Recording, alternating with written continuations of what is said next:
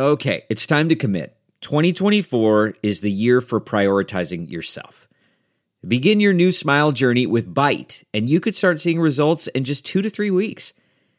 Just order your at home impression kit today for only $14.95 at Byte.com.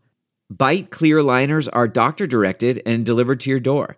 Treatment costs thousands less than braces, plus, they offer financing options, accept eligible insurance, and you could pay with your HSA, FSA.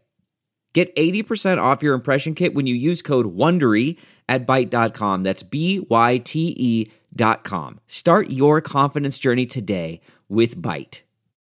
Hi there, it's Julia Louis Dreyfus. You may know me from my podcast called Wiser Than Me, where I talk to older women and get their wisdom from the front lines of life. I was amazed by how many people told me our show made them look forward to getting older, which is why I'm here to talk about season two of the show. Sally Field, Billie Jean King, Beverly Johnson, Ina Garten, Bonnie Raitt, just to name a few.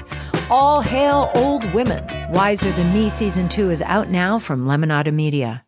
If you like what you're hearing, why not try a StephCast subscription? Only $4.95 a month if you buy a year in advance. Go to StephanieMiller.com to find out how. Hi, good morning, Glenn. Good morning, Steph. Listen, I, you, here's what I love about you most of the million things um, is just the boldness when you talk about taking maiden legal journeys. Th- this, you just on this you know, latest tragedy this week, you just said um, the NRA owns Republican politicians, making legislation unrealistic. So, President Biden, please sign 100 executive orders in 100 days attacking unrestricted access to assault weapons, extended clips, bump stocks, etc. Let the legal challenges come and fight in court for our kids. I mean, it, this is why people, I think, resonated with Beto O'Rourke. He tried something different. He tried something bold. He tried, you know, calling bull right to someone's face, right, about th- this insanity that we allow. Yeah, Steph, I, I don't understand, and I'm really not here this morning to beat up on President Biden because I think he's doing so many things so well, and frankly, he saved our democracy. At, at least, you know, he we are on the road to saving our democracy. Yeah. But you know, here is my concern. He, he's a product of the Senate, right? He knows yeah. full well that a legislative fix for this will not happen because if it was going to happen, he would have made it happen for the decades that he was in Congress. Legislation is not going to fix this because the Republicans are in the pocket of the National Rifle Association. And can, but I, let's, can let, I make one point real quick on that? I just noticed. Did you notice that Mitt Romney more than has gets more NRA money than anybody by way far? And I thought yeah. it's interesting because he's one of the. It would make sense you go for the senators that might have a chance of doing something decent, like he did on impeachment. It's like they, they give a lot of money to the people that might be the ones that might let anything get done on guns, right? Right, right. You got to hold them. You have to hold them even closer than you know the Mitch McConnells because Mitch is evil to his core and he mm-hmm. is what he is. But you know, he, here's my concern. You know, if I were president, which would never happen, my right hand would fall off because I'd be signing so many executive hmm. orders banning, for starters, high capacity magazines, extended clips. You know, there should be no constitutional protection for a mass murderer to not have to reload. That makes no sense to me. When my right hand fell off, I'd learn how to write with my left hand. When you look back through our history, Steph, you realize the Emancipation Proclamation was um, was accomplished with a series of executive orders. You realize desegregation in Little Rock yeah. was accomplished with an executive order. You realize that President Roosevelt signed more than 3,700 executive orders to deal with issues arising out of the Great Depression and World War II. And you're telling me President Biden can't sit down and start issuing executive orders to take weapons of mass destruction out of the hands of children, for starters, teenagers. I do not understand this insanity. And don't tell me that will inspire the Republican base. I don't want political calculations. Yeah. I want people to step up and stop the mass murder of children yeah. and blacks and people with different orientations and Asian Americans who are worshiping and Jews who are worshiping and concert goers in Las Vegas. Are you flipping kidding me? That we are not grabbing the bull by the horns and beginning to sign executive orders to put a stop to this. Yeah. Delve into the shadows of the mind with Sleeping Dogs, a gripping murder mystery starring Academy Award winner Russell Crowe. Now available on digital.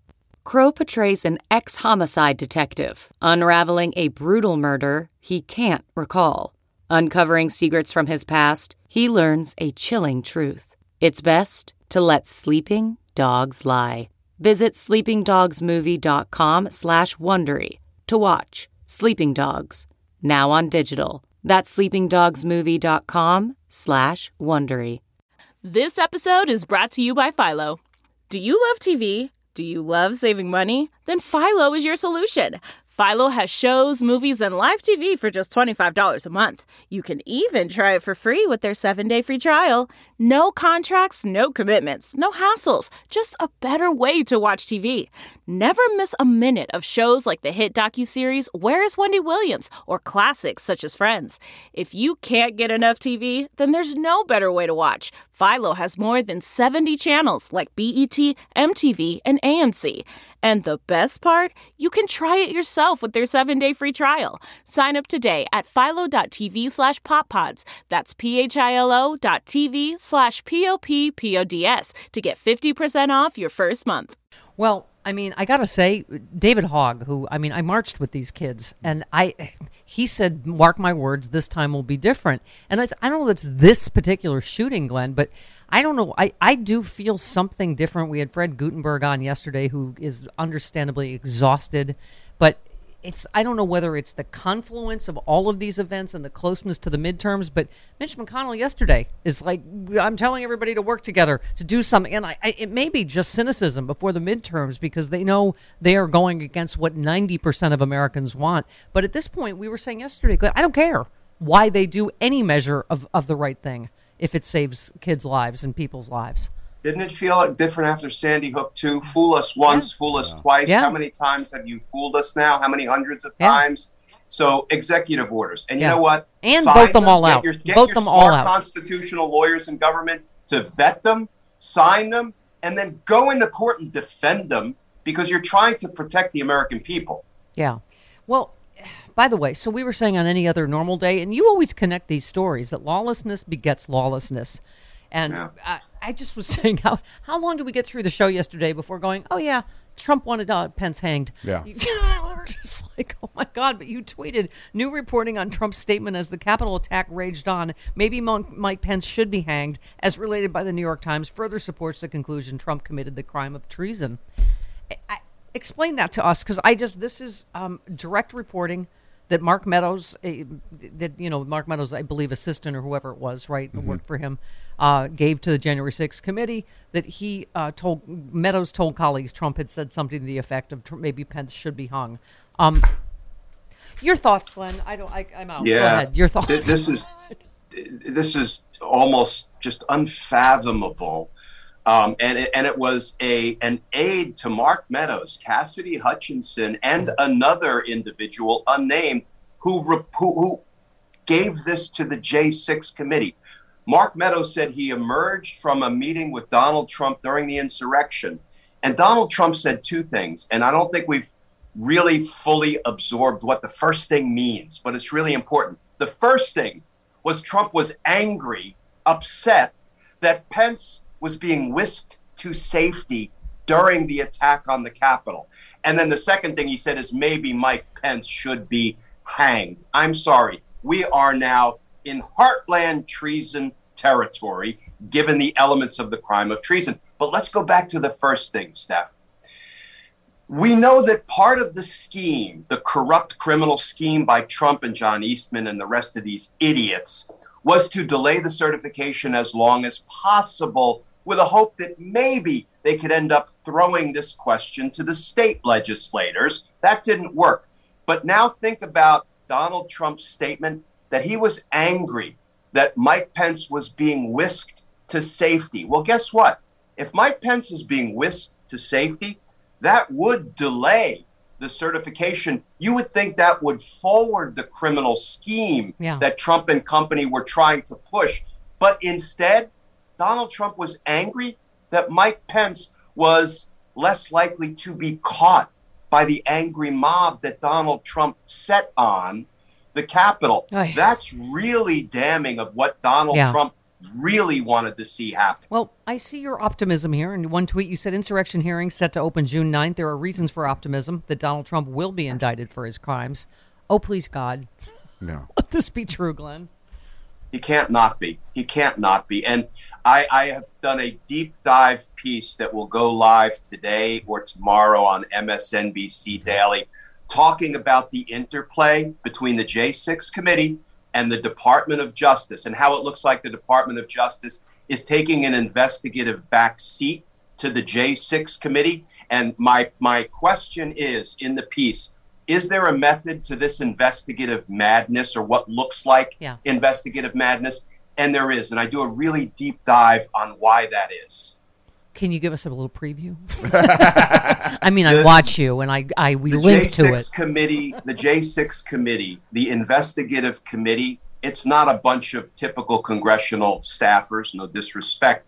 It is a team of incredibly adept, experienced former federal prosecutors in violent crime and gang activity and in public corruption. They are essentially, Steph, doing the investigation that the Department of Justice would otherwise be doing. Right. And I take great comfort, headed up by a colleague and friend of mine named Tim Heaphy, great RICO prosecutor from the Yeah. courts of Washington, D.C., that I work with. They are doing an outstanding job putting together an investigation that I believe they will hand off to the Department of Justice. And a little bit of a false premise I don't think DOJ is entirely taking an investigative backseat. I think they're in the grand jury doing things that we have no idea they're doing that will come to fruition and will become public in the not too distant future. Okay, let's run down um, some other stuff going on quickly because I never can get you long enough. Bill Barr set to testify. You said he can clearly incriminate Trump, but will he be a credible witness? Um, yeah, what your take? Yeah, he won't be a credible witness if he comes in off the street and says, Let me tell you about all of Donald Trump's misdeeds. If I'm a defense attorney, I'm going to say, No, no, no, no, Bill.